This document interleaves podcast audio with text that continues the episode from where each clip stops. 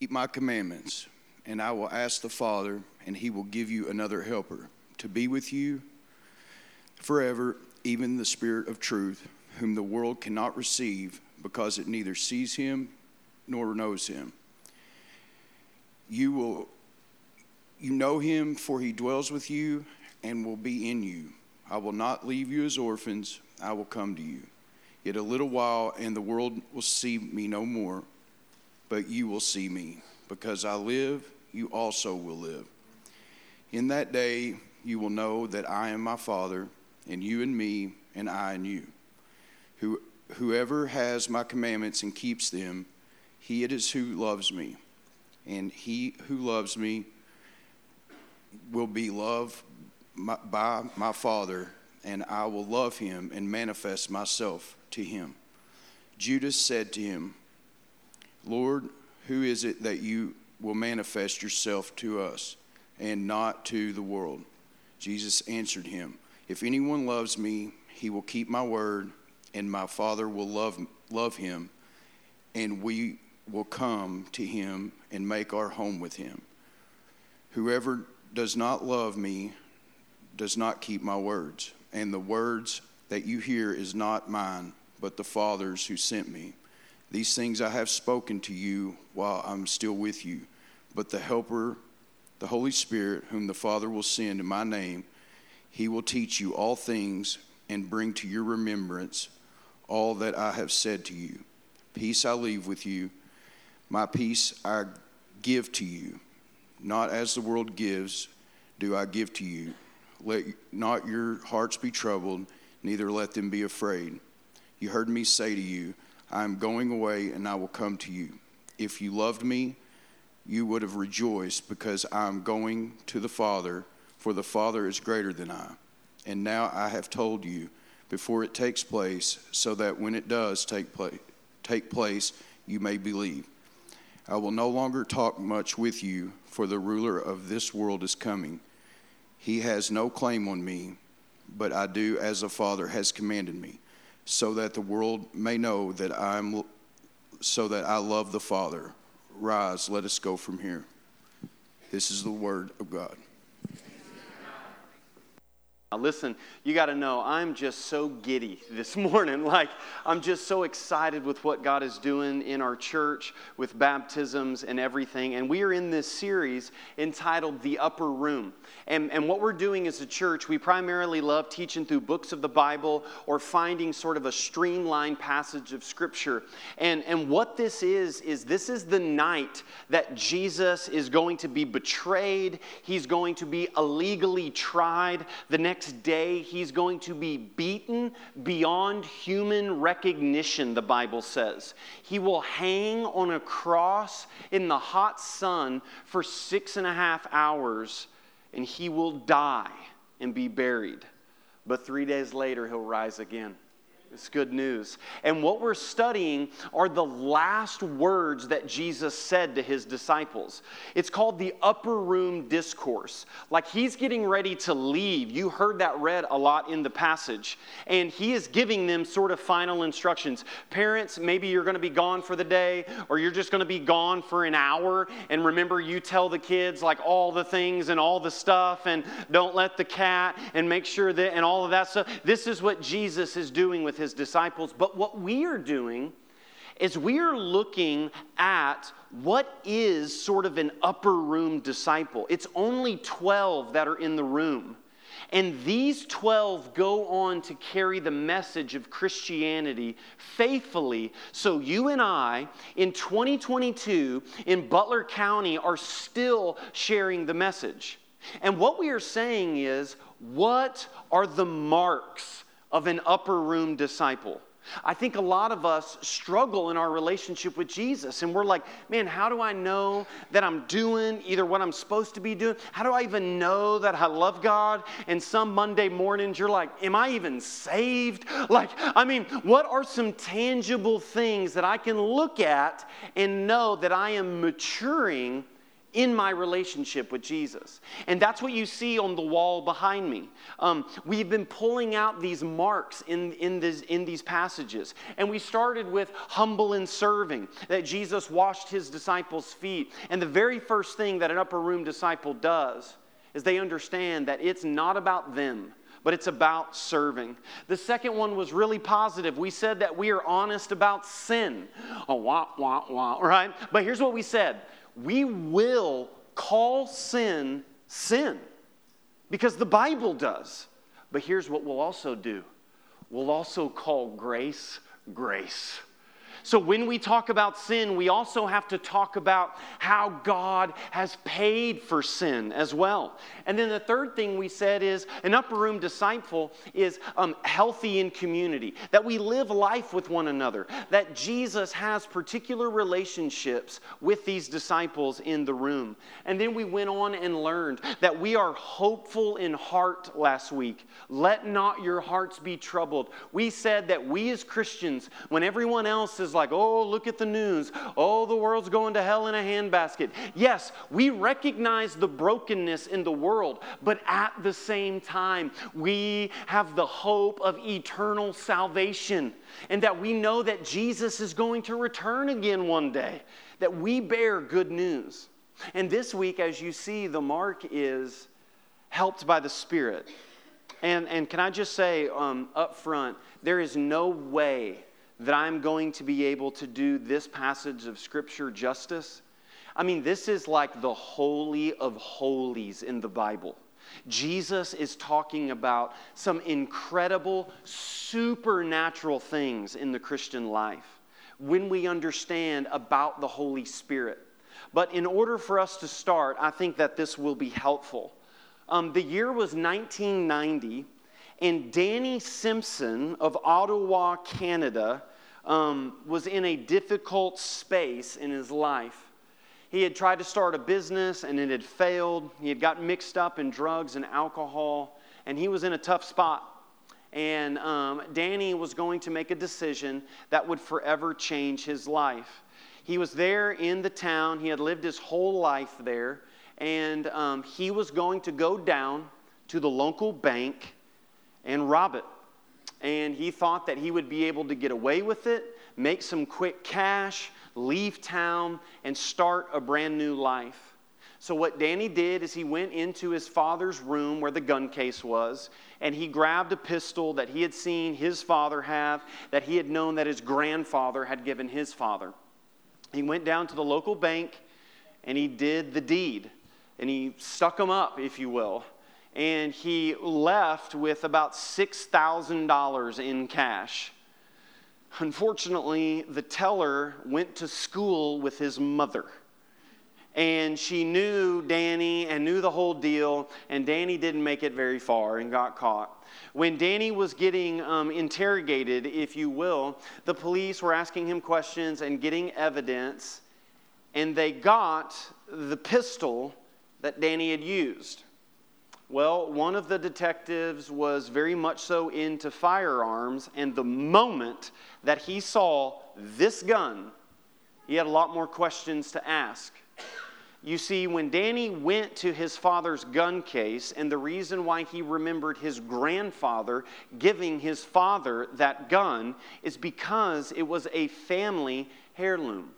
And the gun was actually a 1911 uh, Colt 45, and it was made around World War I. And it was made by the Ross Rifle Company in Quebec City. Here's what's interesting this gun, there's only a hundred in existence. And they were given to certain military officers during the war. A hundred were made and no more were made. It actually said on the barrel of the gun, special edition. And as they had the gun appraised, Danny came to realize that the pistol that he was holding was worth anywhere between eighty to a hundred thousand dollars. Now think about the irony. Danny had in his possession a gun worth way more than what he was forcing to try to get to try to make it happen. And you're like, what in the world does that have to do with the Holy Spirit today? I knew we came to some weird place, okay? I believe that is a great illustration of the way that Christians live their life. And here's what I mean by that we do not understand the value and the preciousness and the worth of what we have in the Holy Spirit and we try to live our life by forcing something to happen. And I've got to read my Bible, and I've got to pray, and I've got to forgive my dad, and I've got to, oh, I've got, I can't do it anymore. I'm going to leave. I'm going to bail. I can't, but then I got to get back. I got to try harder. And you live this cycle of guilt, shame, try harder, kind of doing good, fail, guilt, shame, try harder, do kind of good, guilt, shame, fail. And it's just this cycle. And can I just tell you, today, you are exhausted. And little do we know that our life begins to fill with fear and anxiety. And can I tell you today what Jesus promises his followers is something that is so valuable and worth so much that if we would understand it, that we would live a supernatural life. Listen, I'm, I'm telling you that if you press in today and understand what Jesus says about the power of the Holy Spirit, your relationship with Jesus will change forever. Your relationship with your spouse, with your coworkers, with your family, it can change forever. Because the big idea today is this that upper room disciples are helped by the Holy Spirit to hold on to God's commands. Do you see that in it's right there in the passage. Jesus mentions if you love me, you'll obey my commands. He says it like 3 times and then he sprinkles the Holy Spirit in there. And what listen, Jesus has not said, here's a list of rules that you need to keep and it's don't drink, cuss or chew or go with girls that do which is hard to do if you're from Doniphan. But anyway, it's, just, um, it's a joke. I say it every time, okay, right? It's not, oh, I got to obey this stuff and it's so hard. Listen, there is no way, there is no way for you to obey the Bible apart from the power of the Holy Spirit. There's no way. But here's something I know. Westside is so fortunate to have so many people from so many different backgrounds and some, you know, grew up Methodist and Presbyterian and Baptist and all of this stuff. And when I begin to talk about the Holy Spirit, sometimes there's a lot of baggage that comes with that. And, and here's the irony of it. Jesus says God the Father is going to send the Holy Spirit to unify God's people. And to our shame, the very thing that's supposed to unify us has caused division amongst God's people. And that's so heartbreaking. But when we talk about this, Jesus refers to the Holy Spirit right there in verse 17. Do you have your Bible? Do you see it? It says, even the Spirit of truth, whom the world cannot receive. The Holy Spirit is referred to in a number of different names, but it's the Spirit of truth. And, and the funny thing is, is I don't think many of us think of Spirit of truth we think of either spirit or truth spirit versus truth. And here's what i mean. Some of us has grown up with different backgrounds. And, and, and, and so maybe for some of us the first is this. Um, we grew up with what we would say all truth and no spirit and here's what I mean by that. We grew up with like Bible, Bible, Bible, and, and maybe we even grew up with high church, and, and there was a liturgy, and there was all, and it all has to be this certain way, and it has to be like this because it's truth, it's truth, it's truth. And the only time the Spirit really ever moved was maybe, you know, when your hands got about like about like here, you know. You grew up Baptist, right here was dangerous territory, brother because you were one step away from here. Oh my goodness gracious, what's happening, right? And so it was like, ah, that Holy Spirit stuff is kind of weird and confusing. I don't know. But listen, if it's all truth and no spirit, we dry up. And, and all of a sudden there's a harshness that comes in. And, and then we start saying things like, well, that was, that was for the Bible days. And, well, that was, you know, the, the gifts and the mirror, that was just for the apostles. And I don't know about you, but but the God that wrote the Bible and did the miracles in the Bible, I believe, is the same God that does miracles today. But there's a ditch on the other side of the road as well. Some of us grew up with, with all spirit and no truth. And, and all spirit is um, we seek out experiences and feelings all the time. And so um, I'll never forget being at a youth event, and, and, and this church was definitely all spirit. And there came this time where they like dim the lights, and, and they were playing this soft music, and, and everybody starts crying. And the evangelist guy is going around and like, you need to accept Jesus. And, and some people people are falling down on the floor, and I'm like, they must have locked their legs or something. Like, I don't know what's going on. And the next thing I know, at the end, I'm the only one standing, and he's looking at me like, I'm going to take you down, buddy. It's going down. And I did, and I was like, I don't know what's happening here, right? It, it, it's just all experiences, and it's supernatural this and supernatural. And, and what we end up doing is we end up chasing the signs and wonders, and, and that's wrong because signs and wonders follow the people of God. We do not chase experiences and feelings. Because when it's all spirit and no truth, we blow up. And what I mean by that is when the wind blows, it's, it's a feeling, and it's this, and it's that. You see, the key is this when it's all spirit and all truth, we grow up. It's not about drying up, it's not about blowing up, but what it is, is it's all spirit and all truth, and we grow up. And so today, in these verses, it is by far the most succinct teaching that Jesus gives on the Holy Spirit. And, and this is such a big deal. And, and today, I just want to ask three simple questions Who is the Holy Spirit? What does the Holy Spirit do? And how do I get the Holy Spirit? I believe that's all in our passage today. And so the first thing is this Who is the Holy Spirit? Well, look right there in verse 17. Jesus says this Even the Spirit of truth, whom the world cannot receive, because it's neither sees, what's that word after sees? Him, nor knows Him. You will know Him for he dwells with you and will be in you. Jesus is using, like, well, um, the Holy Spirit, he's a person. He's a person. That's what Jesus is teaching in this language. Um, listen, Star Wars fans, I'm so sorry, but the Holy Spirit is not the Force, right? Or any. It's not some impersonal. Th- it's not energy. It's not Mother Earth. It's not any of that stuff. Okay, the Holy Spirit is a person. The language that we see is you can grieve the Holy Spirit.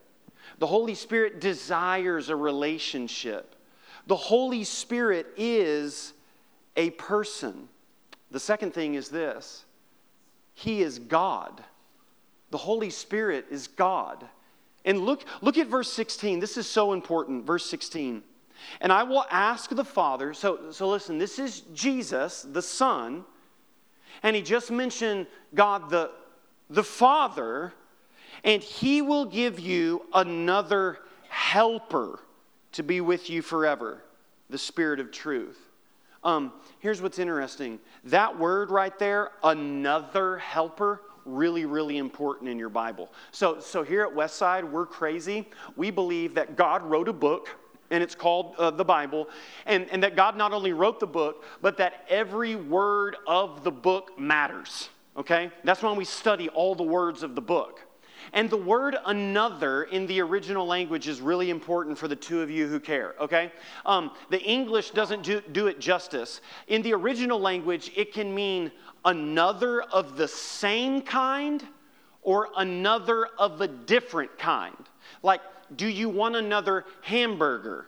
Meaning the exact same kind of hamburger that you just ate, or do you want another hamburger, but it's actually a cheeseburger? Okay? Another of the same kind or the different kind? Jesus is saying another of the same kind. Jesus is saying God will send you the Spirit who's like me.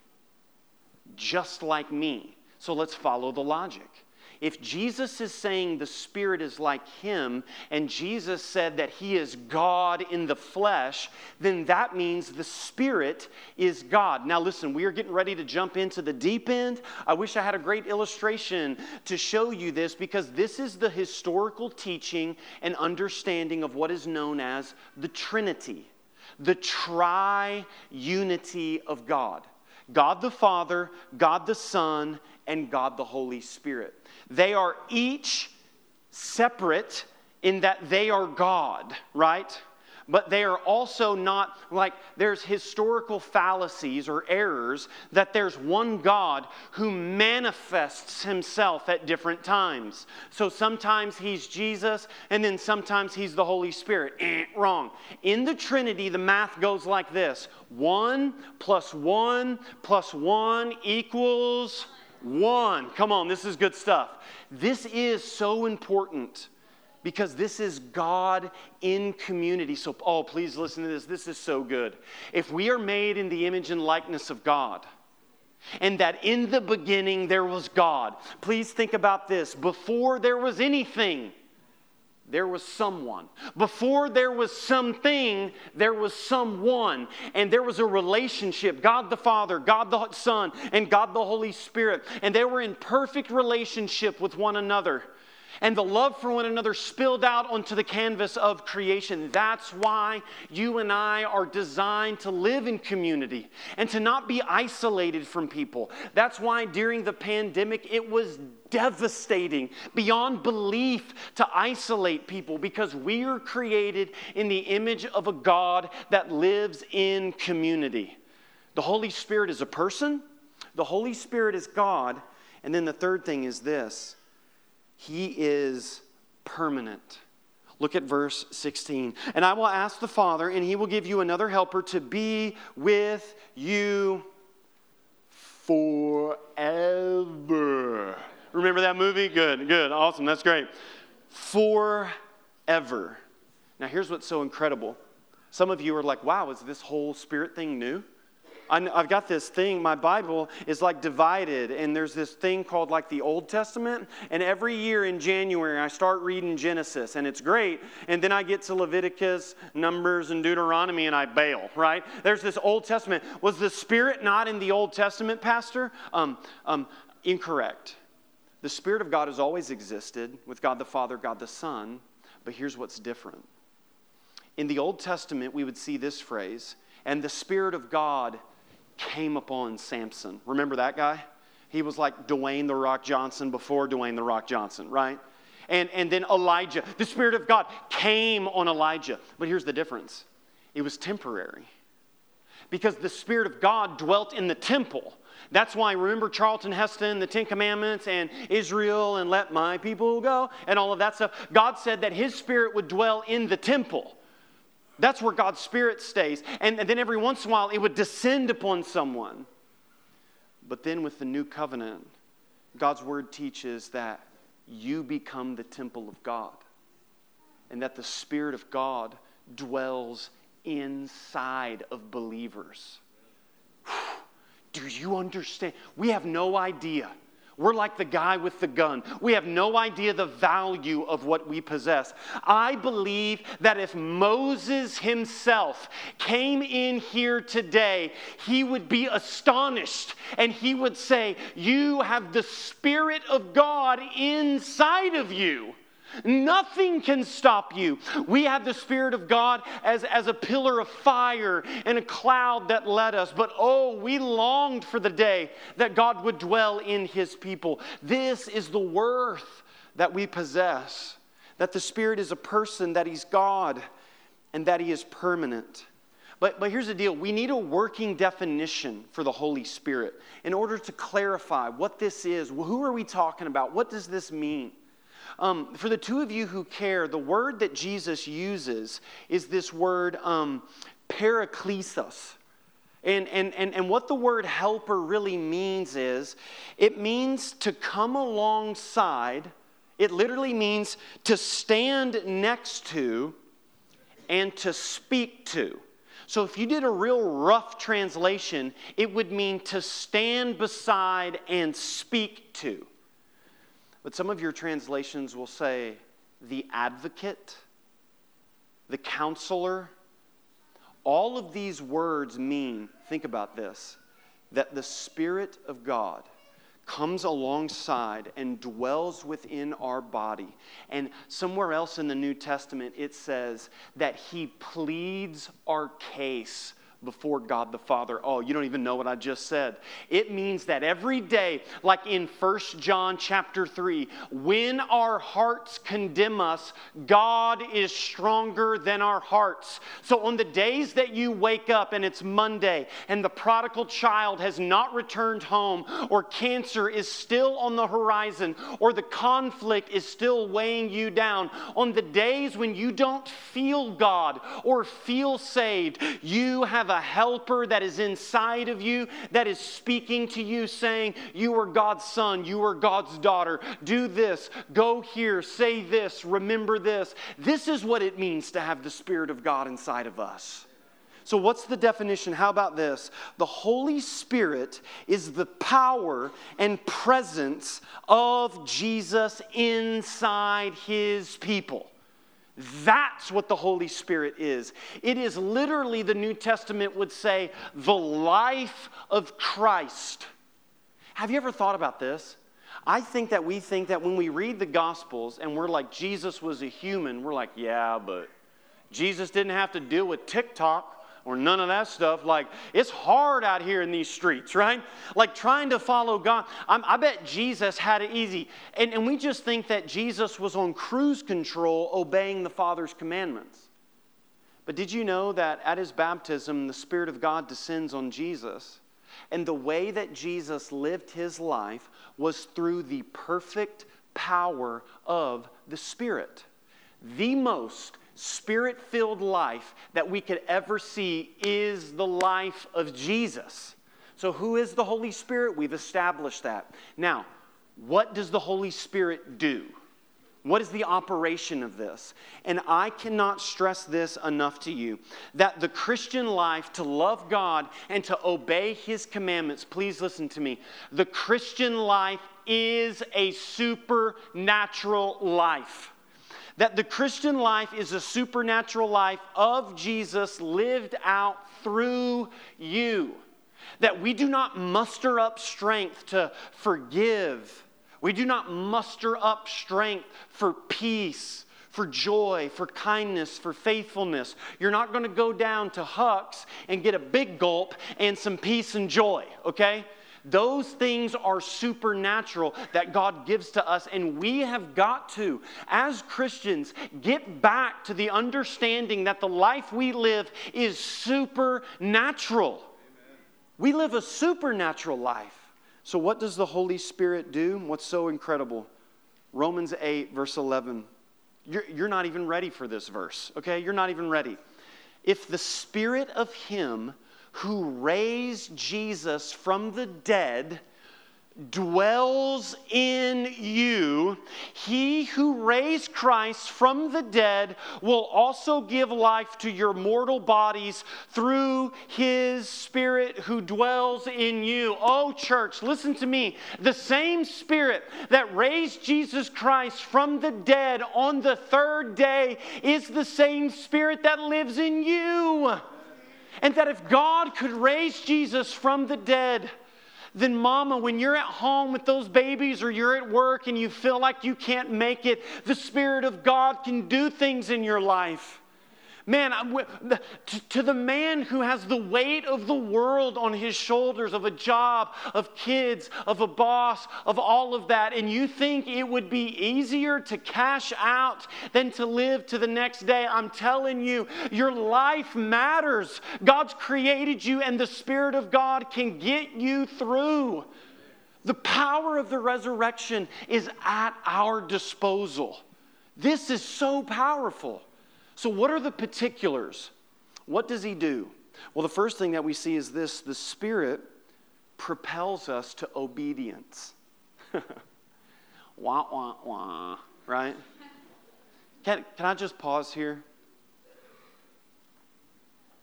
Some of us have grown up with a, with, with a great misunderstanding, and please hear my tone here. I'm not trying to be offensive. I'm not trying to say grandma was wrong or any of that stuff.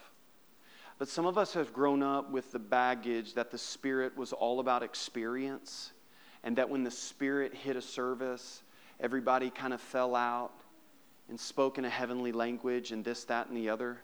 Um, how about what if the Spirit fell in a room and everybody went out and fed the hungry? What if the Spirit fell in the room and someone called their dad and said, Dad, I love you and I'm sorry? What if the Spirit fell in the room and people started confessing unrepentant sin? That's the move of the Spirit. To obey God's commands is a supernatural gift that God gives us. And Jesus says, If you love me, verse, verse 15, it's right here, guys. If you love me, you'll keep my commandments. Whew. We got to spend some time here. This is tough, right? I want you to notice the order of the words. Please listen to me. Jesus did not say, If you keep my commandments, then I'll love you. And that's how many of us have grown up. We've reversed the words, we've put commandments and rules in front of love, and that is not the gospel. Um, it's love and obedience, is what it is. And, and when we reverse the words, we get something like this out of love and obedience. If we have love minus obedience, that's just sentimentalism.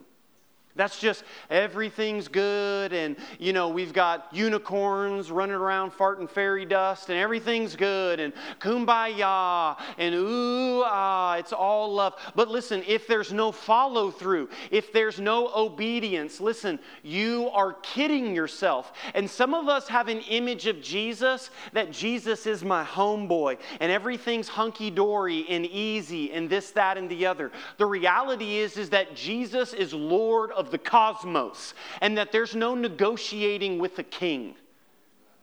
But if we have obedience minus love, that's slavery. Hey, parents, look up here. Don't miss this. Rules without relationship will always equal rebellion. If you are heavy handed, and you demand. And then some of us are like, well, I don't know why they left the house. Boy, when they turned 18, they were so quick. Yeah, because it was like living with Putin in your house, okay? All you cared about was blind obedience. And hey, parents, have you ever said, clean your room, and you had. Hey, did they clean their room? Did, did they clean their room? Yeah, they cleaned their room. What was going on inside their heart? A ton of rebellion, right? Listen, the Bible is not interested in outward behavior. And if you think raising your children to just sit there and obey, you will raise a bunch of Pharisees who Jesus said on the outside looks great, but on the inside is filled with dead men's bones. You see, spirit filled is love and obedience. Listen, before Christ came into my life, I didn't love the truth. I was living my life. Every like before Christ comes into our life, we have, you know, we did it our way. It's this plan and I'm doing this. But when Jesus comes in, then we go, God, what makes you happy? That's what makes me happy. It's a loving relationship. The Spirit of God propels us to obedience. The second thing that I see is this the Spirit instructs and illuminates. You see it right there in verse 26? But the Helper, the Holy Spirit, whom the Father will send in my name, here it is, he will teach you all things and bring to your remembrance that I have said to you. Now, here's what's important Jesus is speaking to his disciples who are going to go die for the faith. So, so he is meaning that when you stand before courts and councils and you're tried for your faith, the Holy Spirit in those moments is going to give you words. That's the particular promise to the apostles, but there is a general promise to us as well. There's a reason why, when we read our Bible, the Bible says that a natural man cannot understand the things that are written. Have you ever been to a 3D movie before? And they give you those little glasses that they charged you $12 for, and then they ask for them back. Does anybody else keep them? I keep them. I keep them because I'm like, I paid for those jokers, buddy. I'm not putting them in the bin, okay? Have you ever at a moment like taken them off to be like, man, what's this movie like, right? What's this like? And it's nothing but blurriness. Listen, reading the Bible without the Spirit's just like that. You kinda I, I, I, I think I, I kinda, but with the Spirit of God as your filter, deep cries out to deep, as the psalmist says. This, listen, the same Holy Spirit that wrote the book is the same Spirit that will reveal the book, okay? So the Spirit of God propels us to obedience, the Spirit instructs and illuminates, and the third thing is this the Spirit assures us of God's love for us. Look at verses 21 through 23. Oh, this is so good. Whoever has my commandments and keeps them, can I just say this here? I just need to say this. There are many people that if you surveyed in Butler County, if you love Jesus, they would just say yes. Sure, right? Because we've got Mexican restaurants, Dollar Generals, car dealerships, and churches, right? It's just, yeah. But if you are not striving if you are not, I'm not saying perfection, I'm saying progression, stumbling forward in the commandments of God. Please, I, I love you, but I also need to tell you the truth that your relationship with Jesus is an illusion. If you say, I'll do some of these things, but my um, dating life, my sex life, whatever, this, this just me.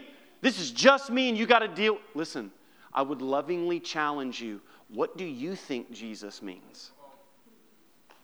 It is the love and the commandments. But then he goes on to say this It is he who loves me, and he who loves me will be loved by my Father. And I will love him, here it is, and manifest myself to him. I love this. Verse 22 Judas, not Iscariot, right? Right? Because remember what happened? Judas betrayed Jesus. How unfortunate is it for this Judas that he has the same name as Judas Iscariot, right? That like forever, oh, what's up, Judas? Oh, I'm not the other Judas, bro. I'm not the other Judas, right? What's Jesus saying in these verses? Um, maybe this illustration will help. Um, whenever um, our kids sort of go off to school on the first day, we, um, my wife and I, Courtney, are those parents that are a total and utter wreck. Okay? We're the ones who have our sunglasses on inside the building because we're crying, because we realize this is a moment in life, all of that stuff. We're just cheesy. That's just who we are. Well, um, when, when Roman went to first grade, it was like, I don't know, man, just hit me different. It was like, this isn't kindergarten, this isn't pre K, this isn't Tuesday school. This is like first grade. This is like the thing, okay? School has now started. Um, at lunchtime, I, I went to the school, okay? and I knew what time his lunch was, all right? And um, I saw him playing out on the playground.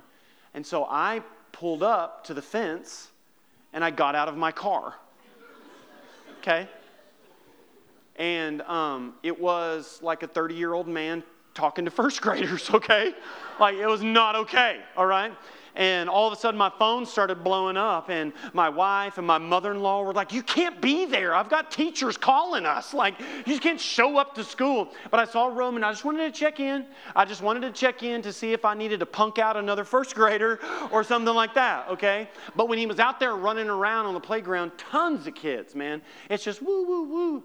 I just said, uh, said Hey. Roman was like, I mean, he heard it. He knew, and he came up to the fence. I was like, Are you good? He was like, I'm good. What are you doing here? And I gave him knuckles, and I saw these teachers like calling and like doing stuff like that. Roman was surrounded out on a playground with tons of kids, all kinds of noise, teachers yelling. But when he heard his father's voice, it pierced through everything. And what the Spirit of God does is the Spirit of God cuts through all the noise it cuts through the shame, and it cuts through the guilt, and it cuts through the sin, and it cuts through everything, and you hear your heavenly Father's voice. It is the Spirit that makes the love of God real to us and tangible. That's what the Spirit does. So, lastly, this in closing how do I get it?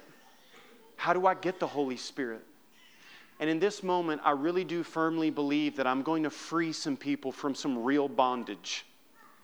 Because I've had a conversation with someone in my office, a sweet, dear lady. And we were talking, and she stood up and she began to cry. And she said, I love all of that, Jason. I love this church and I love everything, but I know I don't have the Spirit. And I said, Why do you say that? And she said, Well, I've never spoken in tongues. And my grandmother said that if I've never done that, that I don't have the Spirit. So I've just made peace in my life, and my heart shattered. That is a, that, that's a gift, and, and we believe in that, and, and, and that's great, but please listen to me. A supernatural language or a supernatural sign is not the tangible evidence that you have the Spirit of God. The Spirit, later on in John 16, Jesus says, The point of the Holy Spirit is to point to me. How do you get the Spirit? It's all about Jesus. That's what it's about. And notice this that when Jesus Christ is dying on the cross, it says this in John 19. When Jesus had received the sour wine, he said, It is finished, paid in full. And he bowed his head and he gave up his spirit. Oh, don't miss this. The good news of the gospel is this the gospel is Jesus in my place. And the good news of the gospel is that Jesus Christ lived the life that we could not live, and he died the death that we deserved. And Jesus exchanges places with us, and he gives up his spirit. So the Father in heaven sends the Spirit to us. The Holy Spirit, you want to get more of the Spirit, then you cry out to Jesus Christ.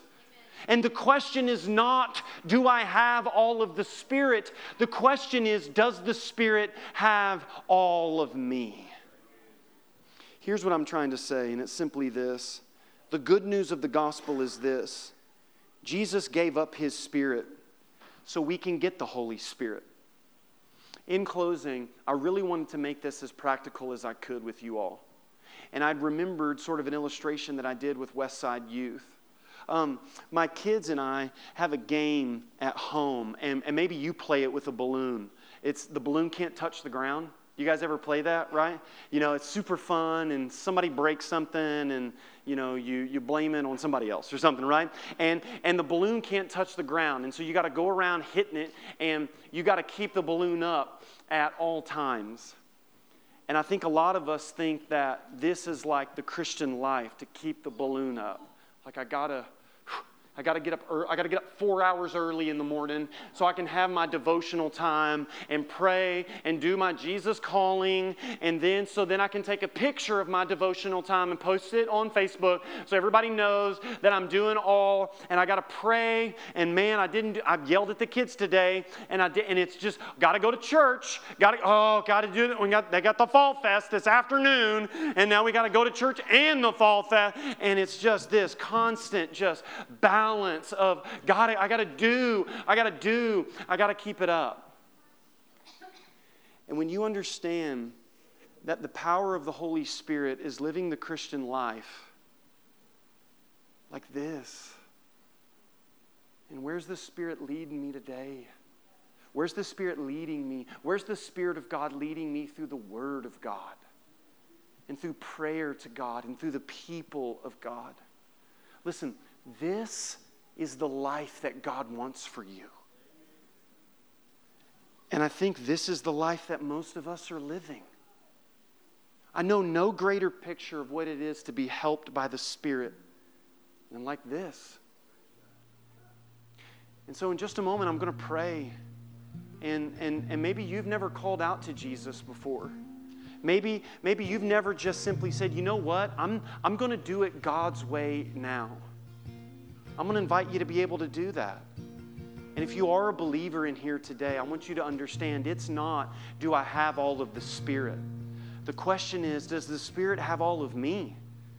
And where am I just exhausted and I need to surrender? Westside, if you would stand to your feet right where you're at in this place, with every head bowed and every eye closed. Just a, just a sacred moment in this room. Some of you, for the first time, have understood who Jesus is.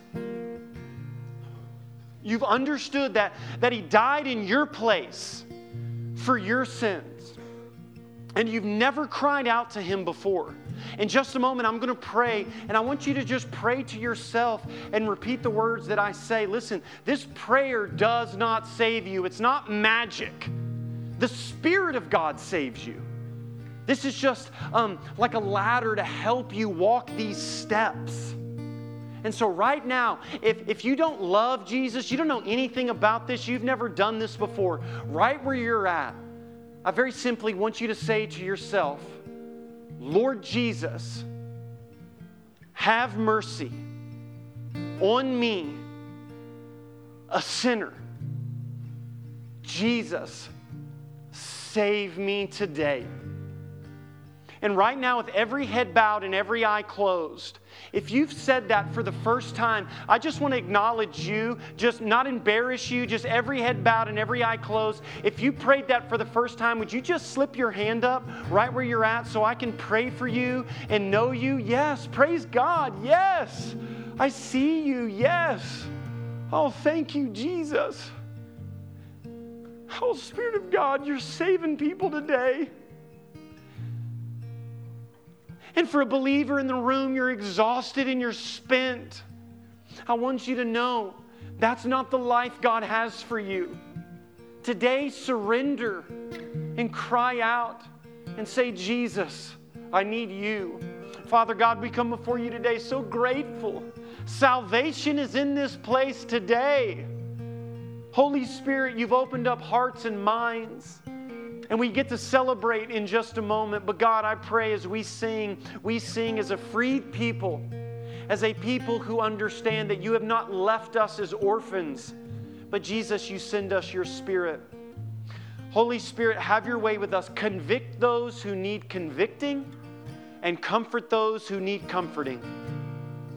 And today, we know that Jesus is not dead, but he is alive.